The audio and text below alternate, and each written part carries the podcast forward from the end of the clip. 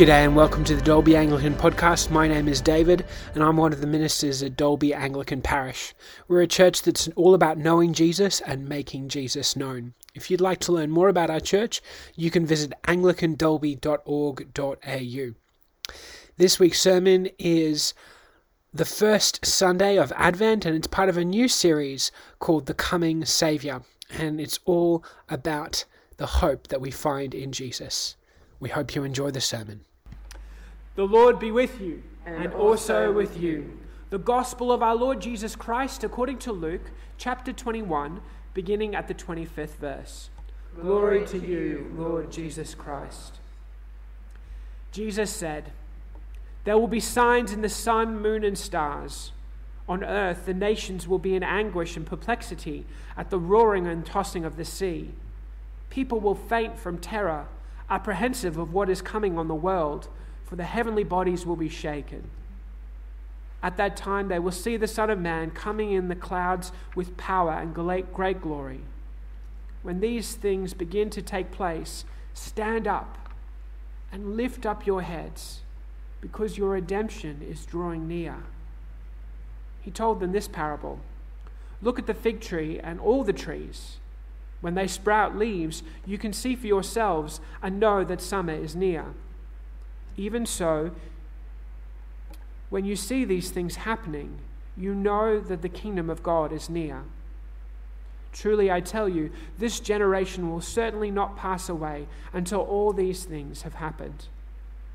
Heaven and earth will pass away, but my words will never pass away. Be careful, or your hearts will be weighed down with carousing, drunkenness, and the anxieties of life, and that day will close on you suddenly like a trap. For it will come on all those who live on the face of the earth. Be always on the watch, and pray that you may be able to escape all that is about to happen, and that you may be able to stand before the Son of Man. Each day, Jesus was teaching at the temple and each evening he went out to spend the night on the hill called the Mountain of Olives. And all the people came early in the morning to hear him at the temple. Well, today we're beginning a new church year. Happy New Year, everyone! And a new series. Uh, it's called The Coming Saviour. I love Advent uh, because the world around us at the moment is gearing up for Christmas. Do you feel like the world is, is starting to spin a little bit faster in anticipation of December 25th? Mm-hmm. And the shops are, oh my goodness, yeah, you're just bombarded uh, from, from every angle. Um, and I love that at Advent we can come into church and we can actually slow down. Advent is a time of slowing down to pray and to focus on what is important. The word Advent uh, means arrival of a person or thing. We might talk about the advent of television or the advent of Adolf Hitler as big moments in history. During the season of Advent, we remember Jesus' first arrival in Bethlehem 2027 years ago.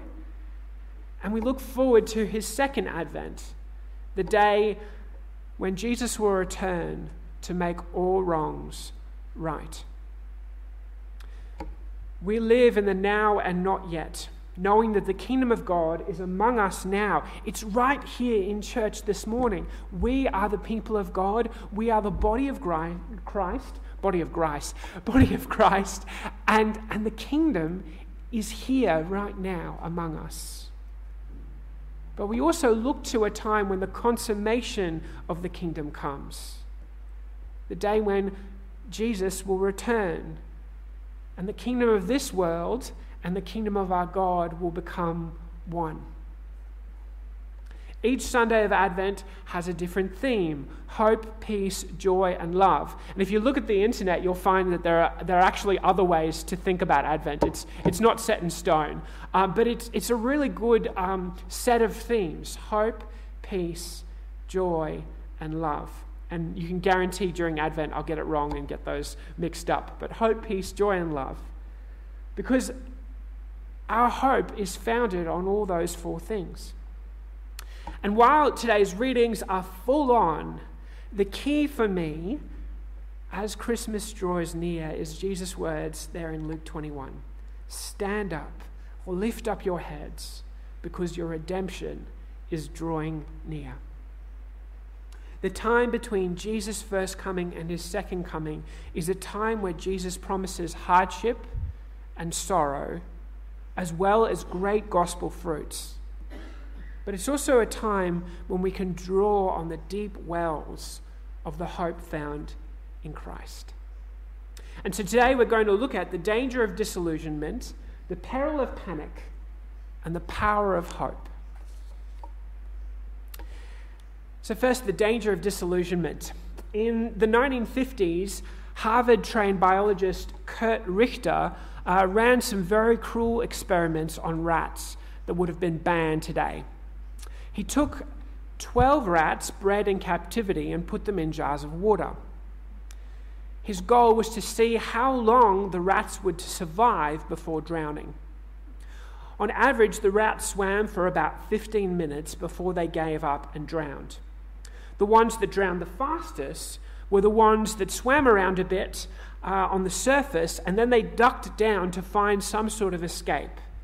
When they found that there was none, they gave up swimming. They were disillusioned, without hope, and they gave up. This sad tale shows us the danger of disillusionment. Humans are different to rats, but disillusionment affects us too. The prophet Jeremiah was sent to a very disillusioned people. He was a priest who lived in Jerusalem during the reigns of Judah's last five kings. He warned the people again and again against ignoring God and implored them to stop sinning, but they wouldn't listen. They were worshipping false gods. They would literally go into the temple and it looked like everything was good. They were offering sacrifices and they were doing all the religious stuff and offering big prayers. And then they would go outside of the temple and offer sacrifices to foreign gods, to different gods. And unfortunately, as they worshipped those foreign gods that were not loving, that were not kind, that were not merciful like the God of Israel, they became unloving and unkind and unmerciful. And they began to exploit widows and orphans and foreigners. Priests and kings were leading the people into apostasy. And they became more wicked than the nations around them. Jeremiah warns the people that if they don't change their ways, the king of Babylon will come and destroy them. And sadly, Jeremiah lives through this distraction. But instead of saying, Well, I told you so, after the exile, Jeremiah preaches a message of hope to his people after their defeat. And if you go home and read the book of Jeremiah, um, Barb and Ben have read it this year, and it's, it's full of doom and gloom. It seems like a really, yeah, Ben's going like this.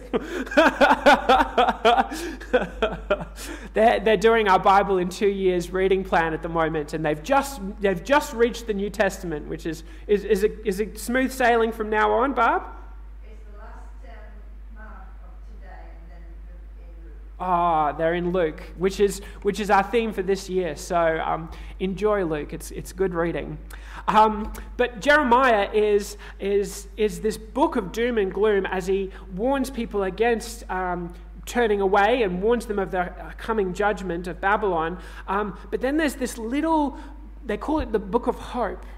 And Jeremiah 33 is part of that little book of hope within the book of Jeremiah.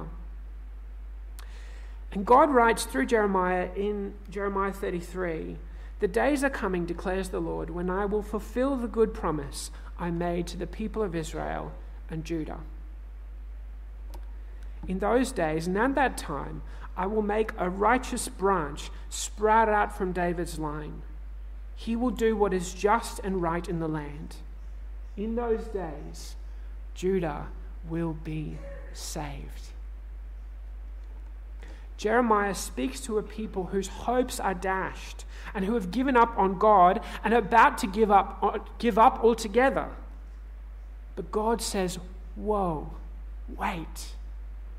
You gave up on me, but I won't let you go. I'm sending a Savior from the line of King David, and he will live a perfect life, and he will save you, not just personally, but he will save you as a nation. Whether like the rats or like the people of Judah, I think we can all name a time in the past or perhaps even in the present where we felt so disillusioned that giving up seemed like the only thing left. But, friends, in the face of disillusionment, we need to draw hope from the past. The fulfillment of God's promise through Jeremiah was, of course, Jesus. God didn't fail his people then, and he won't fail us now. In the face of disillusionment, we can look to the past for hope. So that's the danger of disillusionment. Let's think about the peril of panic.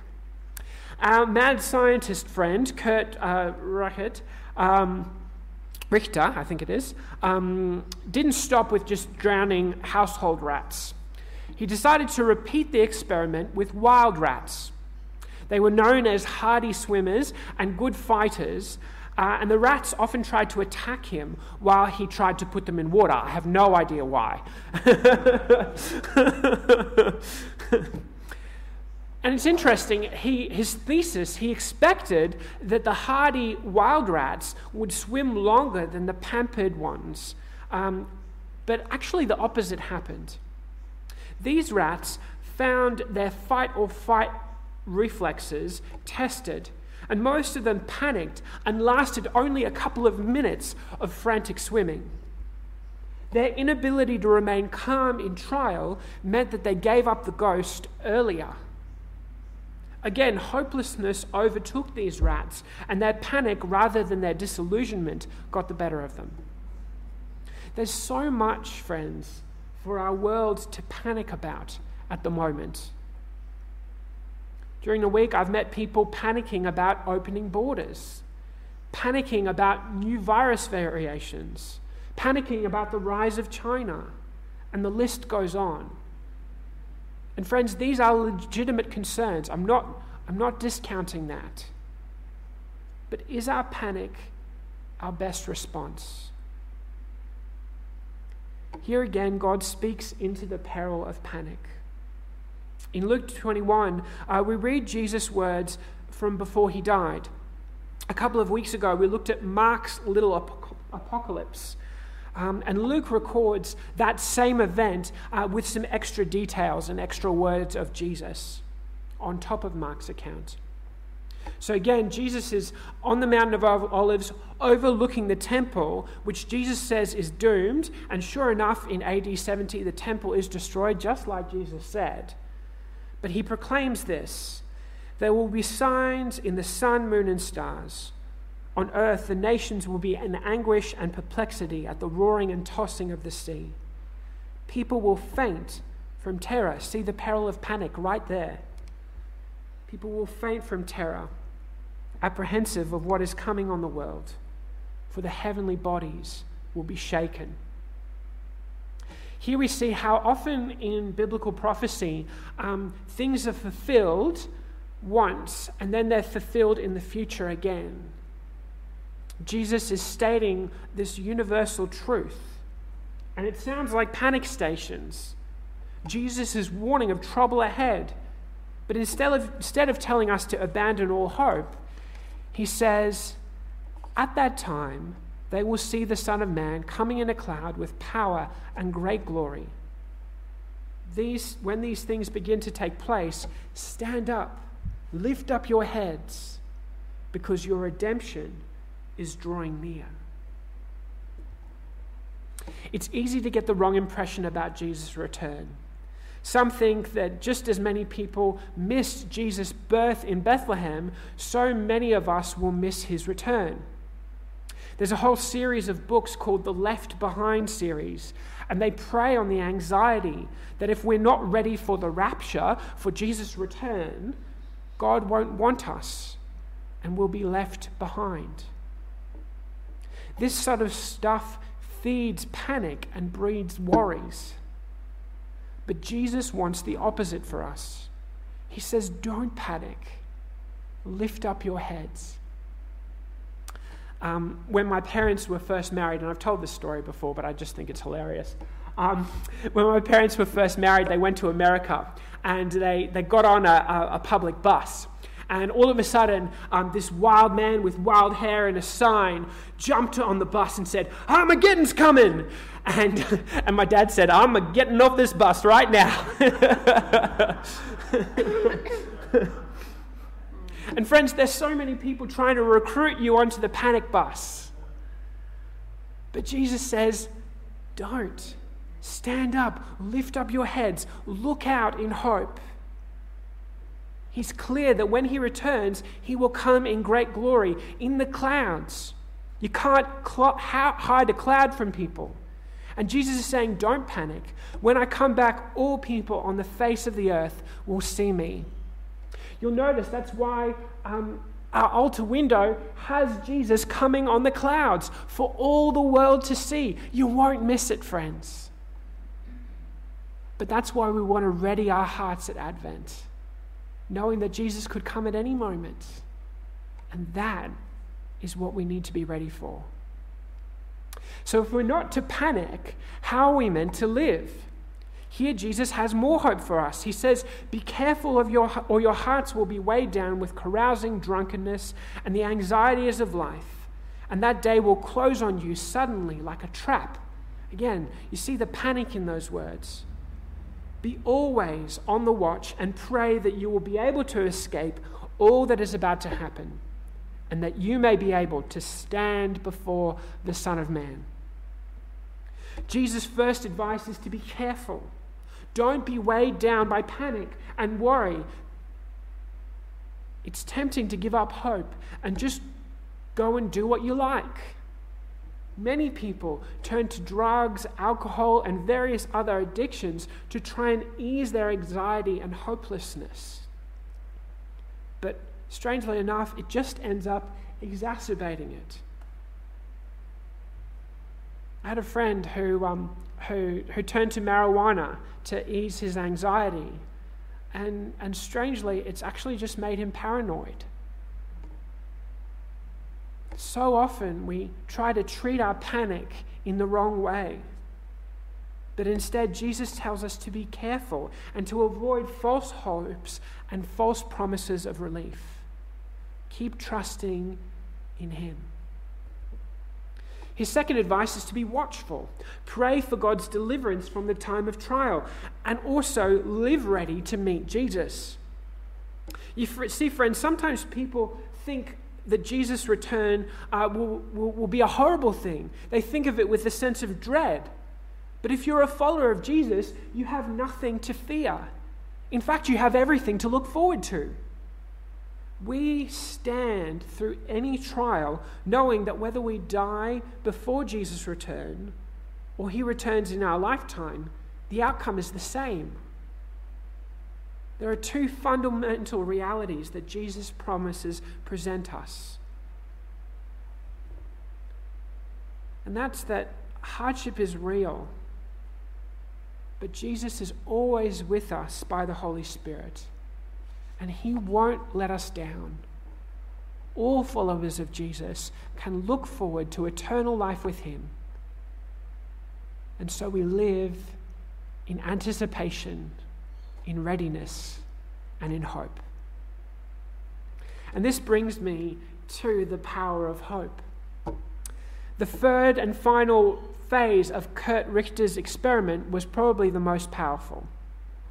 In his final test, he waited until just before some of the rats drowned, and then he held them up for a while. He saved their lives. Then he put them back in the water and surprisingly, the rats went, went from having an average survival time of 15 minutes to not 30 minutes, not 45, not even 60 minutes. Does anyone want to guess how long the rats survived on average after having that hope put in their hearts? 60 hours. 60 hours. As soon as the rats began to believe that they'd be rescued, their survival time went from 50 minutes, 15 minutes, to three days. Again, humans are not rats, but Curt Richter's words at the end of his study are telling. He says, After the elimination of hopelessness, the rats do not die. Hope gives us hu- superhuman strength and endurance and infuses our lives with purpose. But here we need to distance ourselves from the rats and realize that our hopes are not false hopes. God won't let us drown. In Jesus, we have real hope, true hope, hope for all eternity.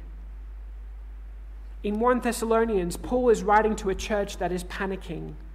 They're young in the faith and they know Jesus is coming soon, but they've gotten all tangled up in Jesus' words of warning and forgotten his words of comfort. Some people in their church have died and they think that they won't be in heaven because they died before Jesus' return. The whole of 1 Thessalonians is Paul taking their hands and saying, Be alert, but not alarmed. Rather than give up and be overwhelmed by panic, he tells them to live in readiness of Jesus' return at any moment, knowing that he will come in his good time. Paul writes, How can we thank God enough for you in return for all the joy we have in the presence of our God because of you? Night and day we pray most earnestly that we may see you again and supply what is lacking in your faith. Paul delights in their faith. He gets joy and he's encouraged by the Thessalonians. They're standing strong under trial. But he notices that they're, they're lacking in their faith. That there's an incompleteness and they need to know Jesus more. That's why we're a church that wants to know Jesus and make Jesus known because the world needs to know Jesus better. Remember, these people don't have the gospel accounts of Jesus' life than we do. They don't have Matthew, Mark, Luke, or John. And they're relying on what they've been told by missionaries. And so Paul writes May the Lord make your love increase and overflow for each other and for everyone else, just as ours does for you. May He strengthen your hearts so that you will be blameless and holy in the presence of our God and Father when our Lord Jesus comes with all his holy ones. Paul doesn't dwell on the timing and circumstance of Jesus' return, but he reminds them of the power of hope in Jesus. He prays that their love within the church may grow and might increase and overflow out of the church like a bathtub that's been left on too long, overflowing into the whole house. Paul prays that the Thessalonians might live not in a state of anxiety, but in a state of growing hope and love, overflowing into the whole community. Friends, could you imagine our church growing in hope and love, overflowing out of the doors and filling Dalby? With the hope found in Jesus. Could you imagine how much that would change our town? I see that happening every week as you, disciples of Christ, go out and bless others. Paul speaks to the Thessalonians um, about those who have died. He calls them the saints, the holy ones, hagios, saints who have gone before us and are secure in God's hands. For us who remain, we are to build our lives on the sure and certain, rock solid, unshakable hope that Christ has died, Christ is risen, and Christ will come again. Friends, this Advent, let's distance ourselves from the danger of disillusionment. Let's sidestep the peril of panic, and let's embrace the power of hope. Jesus Christ is our living hope. Jesus is a man of his word, and we can build our lives on him. In the name of the Father, the Son, and the Holy Spirit. Amen.